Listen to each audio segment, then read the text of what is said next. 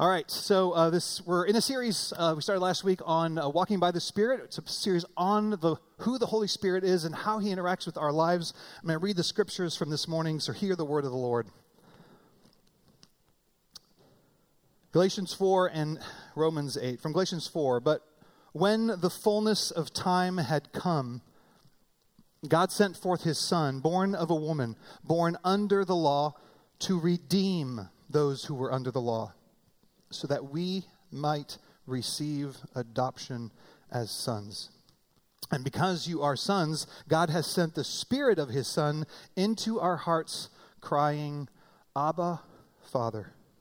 So you are no longer a slave, but a son. And if a son, then an heir through God. Romans 8. For all who are led by the Spirit of God are sons of God. For you did not receive a spirit of slavery to fall back into fear, but you have received the spirit of adoption as sons, by whom we cry, Abba, Father. The Spirit Himself bears witness with our spirit that we are children of God. And if children, then heirs, heirs of God and fellow heirs with Christ, provided we suffer with Him, in order that we may also be glorified with Him. This is the word of the Lord. Adopted. On October 19th, uh, 2017, Becky and I stood in a crowded judge's chambers uh, with Becky's brother, Steve Lorenzen, and um, his wife, Shelly, their three teenage kids, and the three young sibling group that had been living with them as foster kids for about a year. We stood in that crowded chamber and they raised their right hands and pledged, and then the judge did something amazing. With the stroke of a pen, he made Felipe and Chase and Kenya Lorenzens for life. There was basically not a dry eye in the room. On that day, after spending 1,199 days in the foster care system, living in a variety of different homes, where they had spent most of their young lives, they now belonged permanently to a new family. They, they got new birth certificates, new social security numbers. It is as though they had always been a Lorenzen. When Felipe, who was four at the time, was asked by his, uh, his new mom, What does adoption mean, Felipe? He said, It means we can stay together. We can have fun days. We can play together and you love us. And you love us. John 1 3 to 3, 1 John 3 1 says, See what kind of love the Father has given to us, that we should be called children of God. And so we are.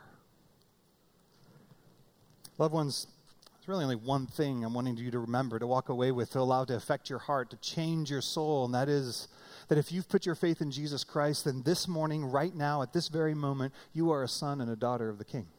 That you belong to a father, that you have been adopted. You too, like Felipe, like Kenya, like Jace, have been adopted by God Almighty. And one of the ways in which we see this picture is that we've been adopted in We've been adopted in a state of adoption, in a place of adoption by Jesus Christ. Galatians 4 4 to 5, as we just read, says, When the fullness of time had come, God sent forth his Son, born of a woman, born under the law. So there was a specific moment that Jesus was sent by God, and what did he do? He came, verse 5, to redeem those who were under the law, so that we might receive adoption as sons. God the Father sends Jesus the Son into the world to redeem us, to buy us back. To what end? Why does Jesus die on the cross to redeem us, to pay for us, to, to buy us back for what? So that we might receive adoption as sons, as daughters. Now, I think many of us think of salvation, at least at the beginning, as something that was something that was taken off of us, right? Something that we put off something that was put away. We, we think about Jesus died for my sins so that I, I am now forgiven. And it's true. It, it really is true. We are just thinking about it this morning. But there's more. The moment we became a Christian, something more significant and as, as, as powerful as just forgiveness. is not just that our guilt was taken off, it's not just that we had a change in status that is more significant. Verse 5 says, This is at that same moment there was another legal part of that transactions. Something was put on us.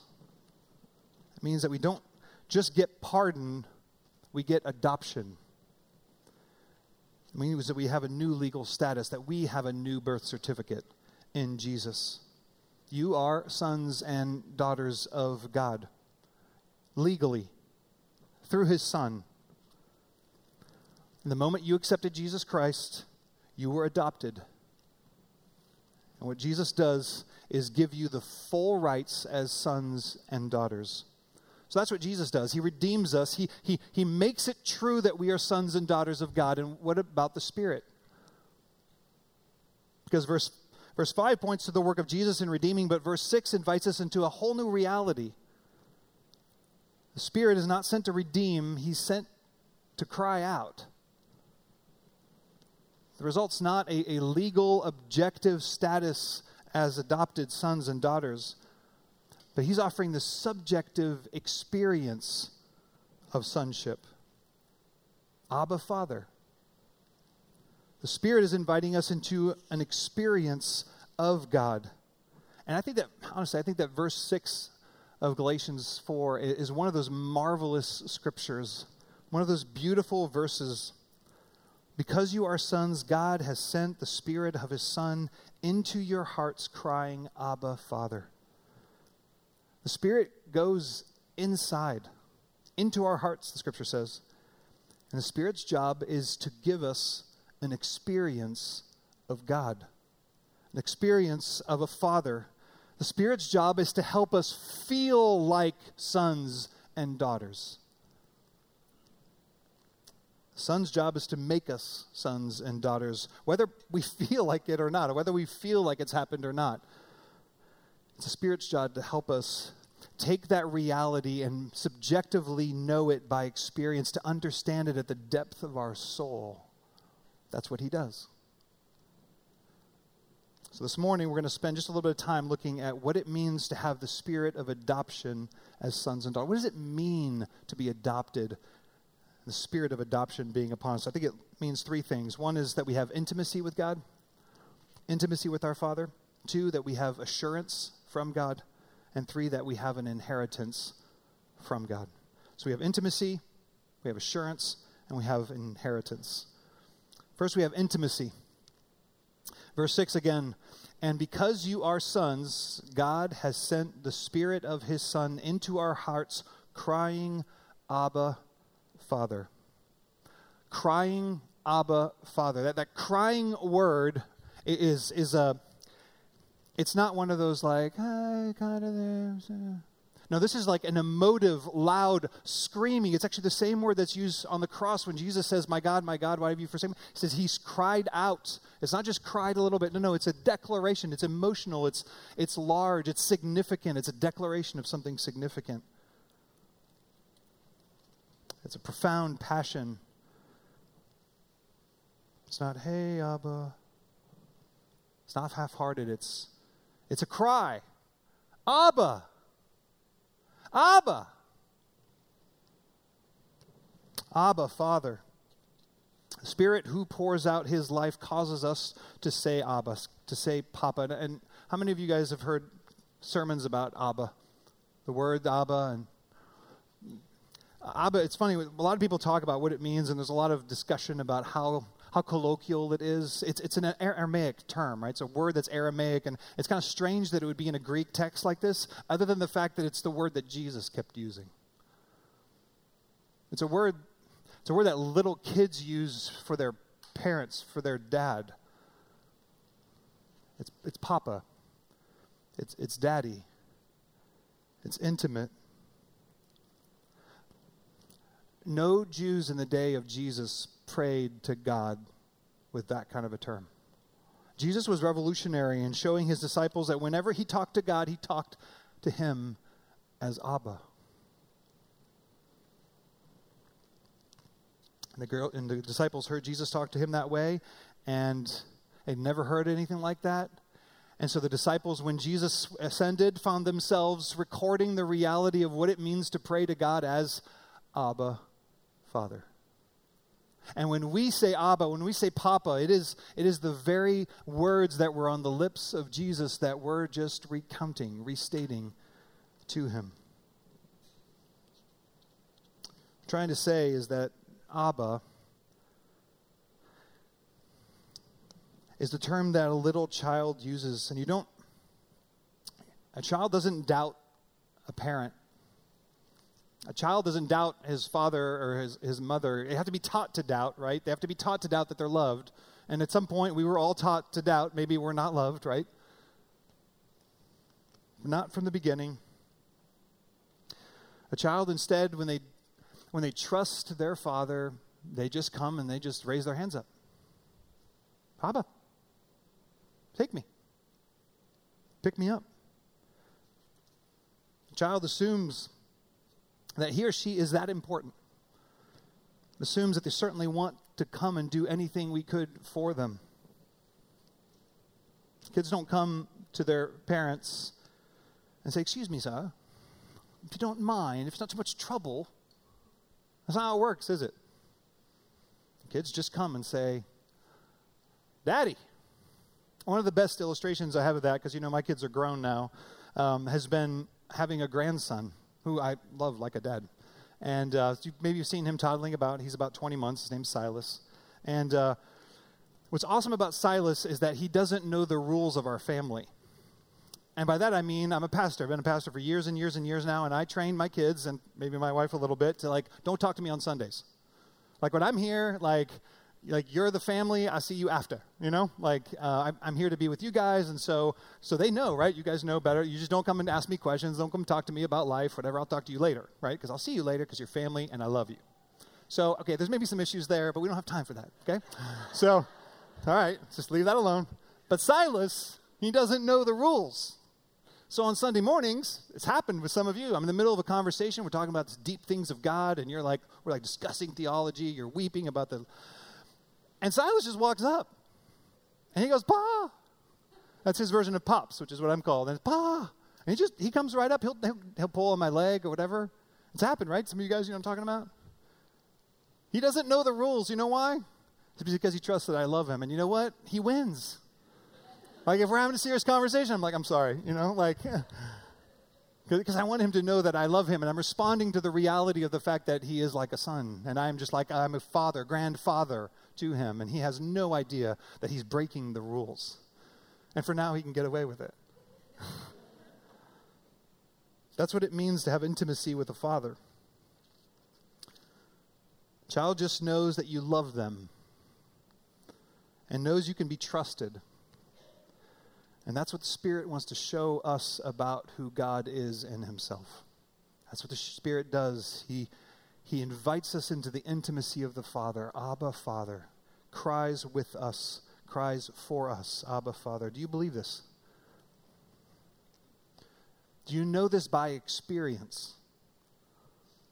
Because to the degree in which we know that we have that kind of intimacy, that kind of access to our Father, to that degree, are we free from the kind of the kind of criticism derailing our lives?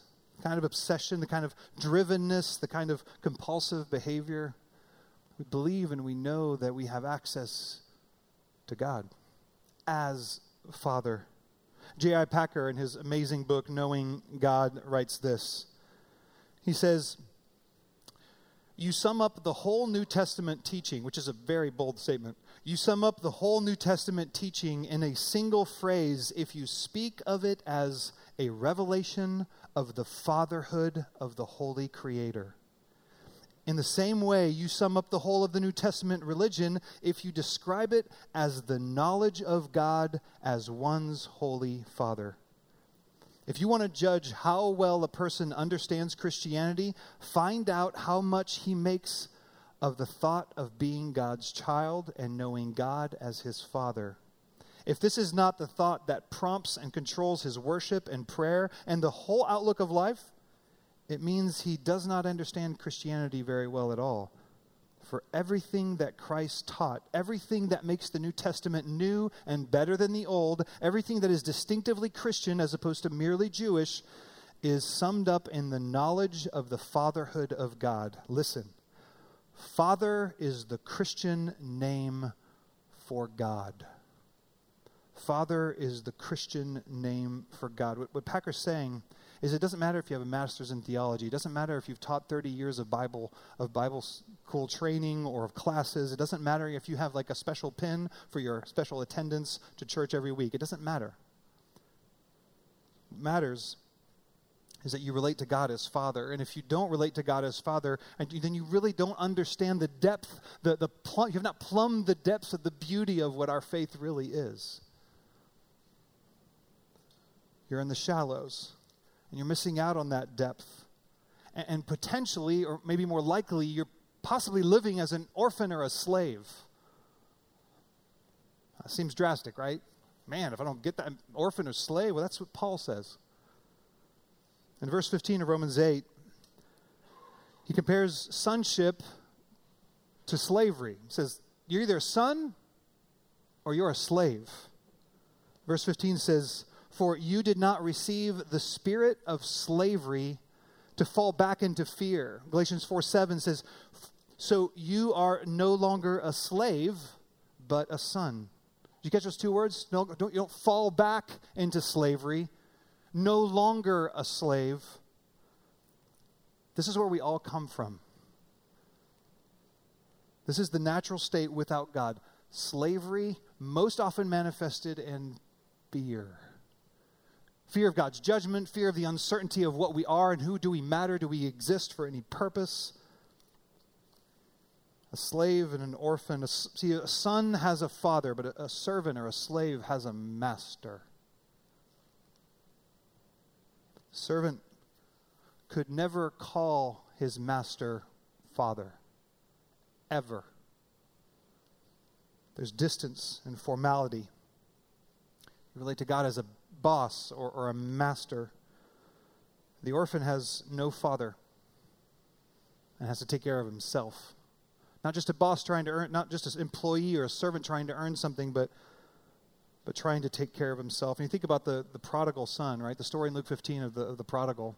He, he's, he starts off as an orphan, right? He's out there in the, uh, in the, um, the pigsty, and he's trying to take care of himself. He left with the father's money, but he's trying to take care of himself in the pigsty. And suddenly he's like, wait a minute, why am I living like an orphan? I'm, my dad has, has way more power and money than I'm experiencing right now. And even if servants are better taken care of. And so he heads home and he says, Aha, I have an idea. I'm going to leave the orphan life and I'm going to become a slave. I'm going to become a servant. So he comes and he has a plan to say, I'm going to become your servant. I'm going to pay you back or try to at least earn back some kind of favor. And, and maybe in some way, shape, or form, I can find a home here again as a servant, as a slave. You see that's not the intimacy of the Father. And, and I think this is probably, obviously, maybe one of the most famous and most powerful parables in the scriptures, is because we see God, the Father, described as a father, and he runs to the son, right? He sees him in a far off country, he sees him far away, and he runs to him. And, and he says, Listen, we're going to get sandals for your feet, we're going to put a cloak on your back, I'm going to put a ring on your finger. And then he does what? Says that he embraced him and he kissed him. That's the intimacy of the Father. That's not what the hired men get. They don't get the kiss of the Father, but the intimacy of the Father is one who gets the kiss of the Father, even when you have been run away to a far off country.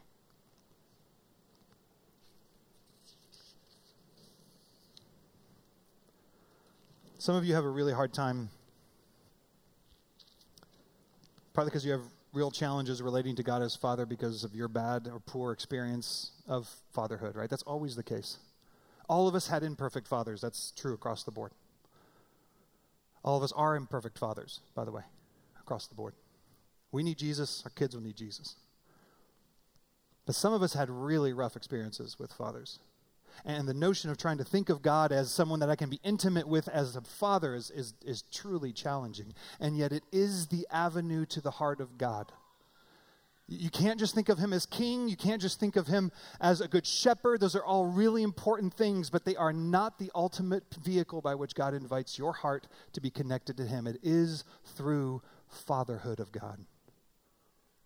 So the invitation is not to ignore it, but to step towards it to move towards God and the picture of fatherhood that we see between Him and Jesus, between the Father and Christ throughout the Gospels, the intimacy of that relationship, the ways in which God invites you to trust Him as a good and perfect Father. Image of a good Father will seep into your bones, and the Spirit's commitment is to breathe it in you that the Spirit is going to cry out in you and through you, Abba, Father. You have help. And maybe you've never availed yourself of the power of the Spirit to, for your heart to agree that God is a good Father, but that's one of the gifts that He is to you. Lean into Him. A son obeys out of love, but a servant obeys out of fear. And an orphan obeys himself out of self preservation. We are sons, we have, and daughters, we have intimacy with the Father. So the spirit of adoption is a spirit who gives us intimacy with God as Father. He also gives us assurance. We have assurance. Romans 8 16. The Spirit Himself bears witness or testifies with our spirit that we are children of God. When we cry out to God as Abba, the Spirit of God comes alongside, and with our spirit, He gives us assurance that we truly are in the family of God. Now, there's lots of debate about what the testifying means about what, what is the Spirit actually doing as He's testifying about the fact that God is, that we are sons of God. But we know this that some form of an inner witness in our hearts, a sense of, yes, I am one who belongs to God. Yes, I am one who is loved by God. You'll notice that the that our own spirits in this verse is already testifying, right? It's testifying with our spirits that we are sons of God. What that means is that we've begun the process by grace, we've gotten to see the movement of God in our lives, right? We, are bearing witness with our own spirit. Yes, I'm not the same as I was before. I'm, I'm seeing changes. I have moments where I, I experience the delight of God and a measure of confidence that really am one who belongs to God. Paul says that the Spirit comes alongside and he testifies also testimony of the Spirit to our very hearts of the presence and the love of God for us and to us, and it's assurance. Now, we don't get this all the time, and even that often necessarily. It may not even be that strong of a feeling, but there are times when we cry out Abba that we find ourselves deeply assured that we, He really is our Abba, that He really is our Father. And that's the Spirit's work, testifying for us and testifying to us that we truly are sons and daughters of God. Sinclair Ferguson says it this way He says, What Paul is saying is that even in the darkest hour, there is a cooperative and affirming testimony given by the Spirit. So even in the darkest hour, though he may be broken and bruised, tossed about with fears and doubts, the child of God, nevertheless, in his need, cries out, Father as instinctively as a child who has fallen and been hurt calls out in a similar language, Daddy, help me. Assurance of sonship is not reserved for the highly sanctified Christian, it is the birthright of even the weakest and most oppressed believer. This is its glory. You don't have to have your life together. You don't have to be the most impressive, sanctified Christian. This is the reality of what the Spirit offers you right now is that you belong to God. You, it is well with your soul as a son of the Father. That's his gift to you. He's speaking it into your heart. You see, because the slave, the, the orphan, operates out of a performance based acceptance, right? That's how you know you're sure is that you're doing a good job. And that's how you know you're doing well at your job, right? Did you meet the quota or, or did you not? Well, if you didn't, maybe you shouldn't have assurance, right? You might lose your job. But that's not how it works with the Lord. Our assurance is based on the work of another, testified by the work of another. It's a, it's a gift. I think, honestly, that's one of the challenges I've had in preparing this sermon is realizing that all of it has to be received. You seen that in these passages? There's actually nothing I can put into you. And there's truth, the truth reality of it, but but he's going to have to do it, and, and and I have no control over that. Just you know, reality anyway. But but there's a sense, right, of like you should be able to go, okay, cool. So what do I need to do to get the Spirit to testify, Abba, Father, to me? The Scripture doesn't give you anything to do other than to ask to receive. And we're going to talk about that in a minute. To ask to receive, to reflect and remember. Assurance is one of the one of those things that nobody else in any other religion can have. You're not allowed to have assurance because you never know if you can have it because you don't know if you've been good enough. It's Like somebody saying, "So how do you know you're you know if you're a Christian?" He's like, "Well, I'm trying hard." It's like, "Well, then you don't don't know that you're a Christian because because it's not about trying hard. It's about belonging to one who has done perfectly for us." Assurance is a secret of the Christian life. It's the uniqueness of the adopted life. That, that um, Felipe and Jace and Kenya never have to worry about going to another home again. That their name has been sealed. It is Lorenzen now forever. In the same way, you have been sealed by the Holy Spirit and you belong to God, and it doesn't matter what kind of a mess you make. Isn't that crazy? It doesn't matter what kind of a mess you make. You can go out today and wreck your life. And Two years from now, come back and say, Lord, I've wrecked my life, and you can call him Abba. And he will say, You belong to me all along. I mean, isn't that crazy? You have the freedom to make a mess of your life. I mean, don't. It's miserable, it's terrible. But you belong to God. And some of you have, you know this. You've gone out and you've made a mess of your life, or you, have made some massive mistakes, and you, you were ignoring the voice of the Spirit that was trying to call Abba Father. And you've been able to come home, haven't you? because you belong to the family through Christ. You've been adopted, never to be changed again. You have a new birth certificate, and it says Jesus on it.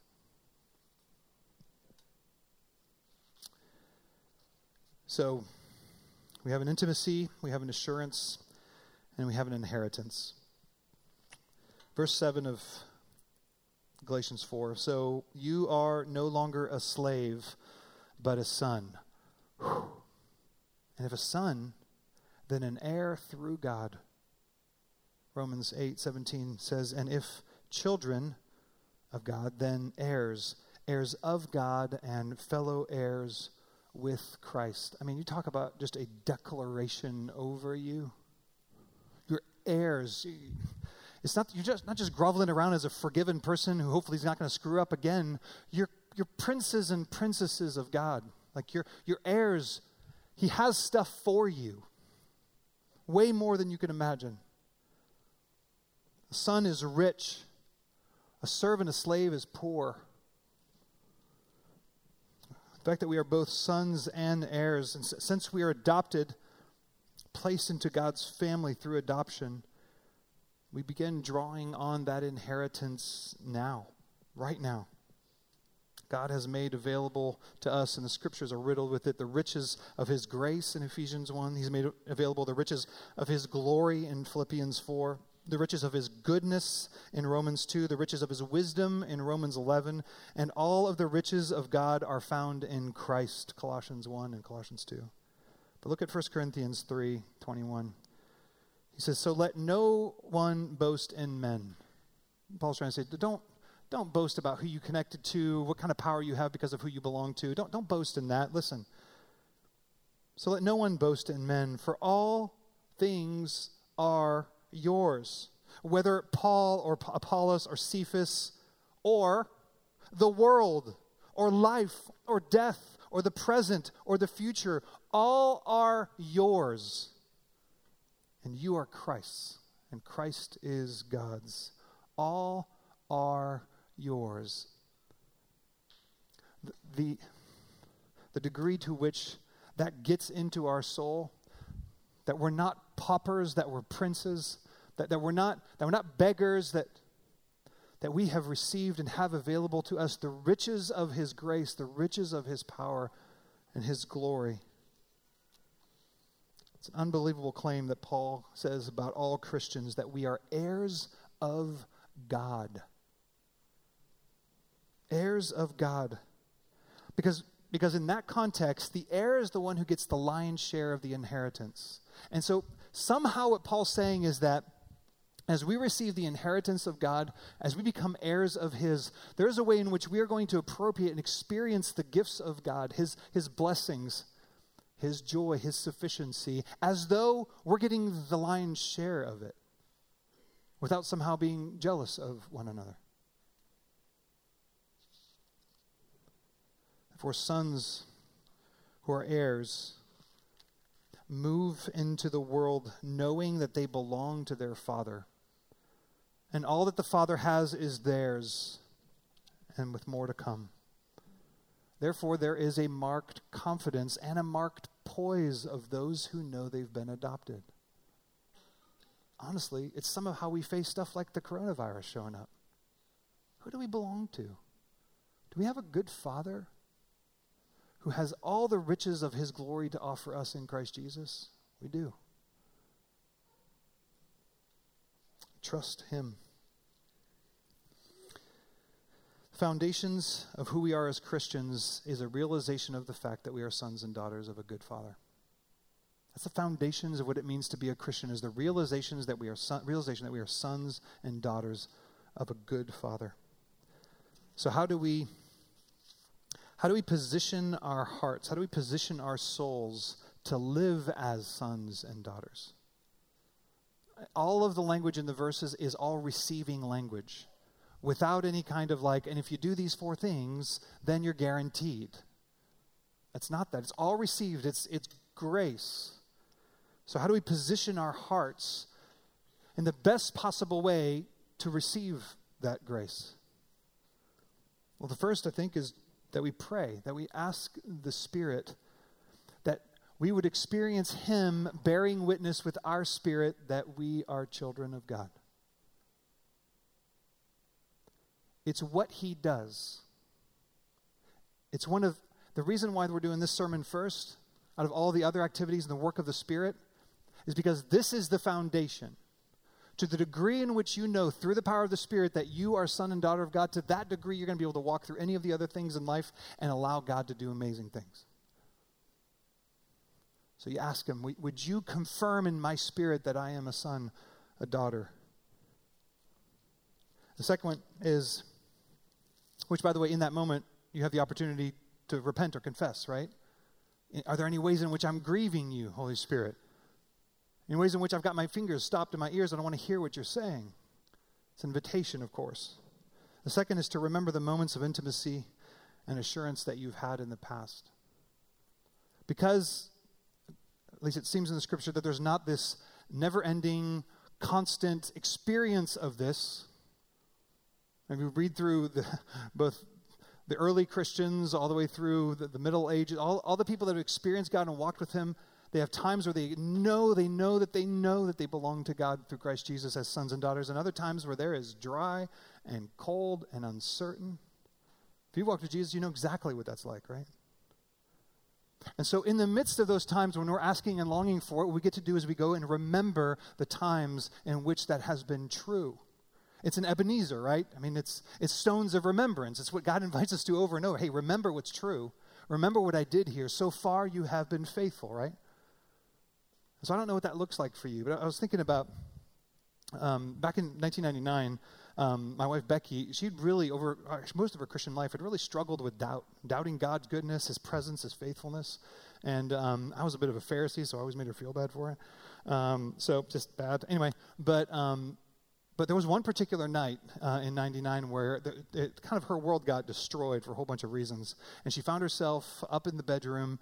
Uh, our daughter Haley woke up while she was really kind of going through a bunch of stuff and uh, So she was all distraught. And here Haley wakes up crying. And so Becky goes in there. She tries to calm her down and puts on a little music CD thing. And it turns out it's one of those a cappella Christian songs that we had in there. And she's sitting there just rubbing Haley's back and crying herself about the pain that she's living in and experiencing. And um, she had this unmistakable experience of God holding her. Like, like the Spirit just poured out on her heart in that moment You are my daughter, and I have you. And she's, I mean, if you ask her, she's never had a moment like that since. Not that powerful. And you know what? She's never doubted in the same way again. Doesn't mean that there's not doubts that pop up, but, but something got fundamentally and foundationally undone or redone or permanently done that has freed her it wasn't a knowledge, it was the experience of a truth from the Spirit. That's what we're talking about here. And so I, I, hope that you have those moments. I have a few of those moments, those really larger moments, and then some smaller moments along the way. And so God invites us to remember those and say, that's true. Not to like try to like chase after an experience. That that's, that's not what God's about. He's not about trying to get you to chase after some experience. But to ask Him, and then to remember and recall the faithfulness of God that on that day, in that moment, I knew that I knew that I knew that you were my Father and that you were good and that you loved me. And lastly, we rehearse the objective reality of our adoption. We can't control the subjective reality of when the Spirit's going to breathe that, but we can rehearse the objective reality. We can say, Abba, I belong to you. One of the things that Brennan Manning taught me through his books is the reality of what does it mean? What does it mean to declare to God, to allow your breathing to match? Abba, I belong to you. I may not feel it right now, but I want to declare as I begin my day, I belong to you. That's been one of my kind of rhythms of life. Abba, I belong to you, to breathe it in and out for minutes on, time, on end. And the illustration that, that Brennan Manning uses in his book is talking to a woman who had had a terrible experience of, of, of violence with a father and just could not connect to God on the, from a, father's standpoint. I believe she was a nun, actually. And he invited her over the course of a year to spend time just rehearsing not that she couldn't feel it, but rehearsing the reality that she belonged to God as Abba. Abba, I belong to you. And he said he returned a year later and to see her face glowing and saying, I know him as my father now. Uh, it doesn't mean that it takes a year, it's not magic, but it's the opportunity to rehearse and to invite our hearts to align the objective reality and asking God for the subjective reality to be manifest in us. Through the Spirit, we cry, Abba, Father. The, the reason we can cry Abba, Father is because there was a day where Jesus, he, his cry out was, My God, my God, why have you forsaken me? He, he, was, he was treated as though he was no longer part of the family so that we could be able to call God Abba. That's the great substitution, is that he forsook his sonship for the sake of bringing us in as sons and daughters. And so today, we get to look to him the object the ultimate objective truth that we get to look at when we think about are we sons or are we daughters is jesus on the cross saying i am doing this so that you can be brought in. I, I am dying so that you can have life and i'm becoming i'm becoming rejected by the father so that you can be received by the father. That's that's the reality in which we move. And so when we come to this table today that's what you're going to be rehearsing is that you can come you can come as a son, as a daughter. You, you're received in Christ Jesus. It's the good news of the gospel. And so you're free. So let us rehearse the reality that we are sons and daughters of God as we come and receive this meal, remembrance of the Son giving his life for us, that we would be called the sons and daughters of God. Let's pray. Father, we belong to you. You are our good Father. You have been and are faithful to us. And you declare to us today that we are your sons and daughters. And so, Father, what we want to ask is through your Spirit, would you drive that in? Would you make it both objectively and subjectively true in ways that allow us to move out into the world with confidence and poise, with strength and buoyancy? Lord, we want more of you. We don't want just experiences, we want you. You are the prize. That's what we're heirs of. We're heirs of you. You're the gift. And so, Lord, would you allow us to receive, to be to be sure over and over again, reminded over and over again that we belong to you. And so we pray this by faith. We ask you for much mercy. In Christ's name. Amen. Might take us a minute here to get the gloves on, everybody, but um, so I'm just going to give us a minute. You just close your eyes, take a minute, and just ask God to allow this time to be significant to you, that you would hear, Abba, I belong to you from the Spirit.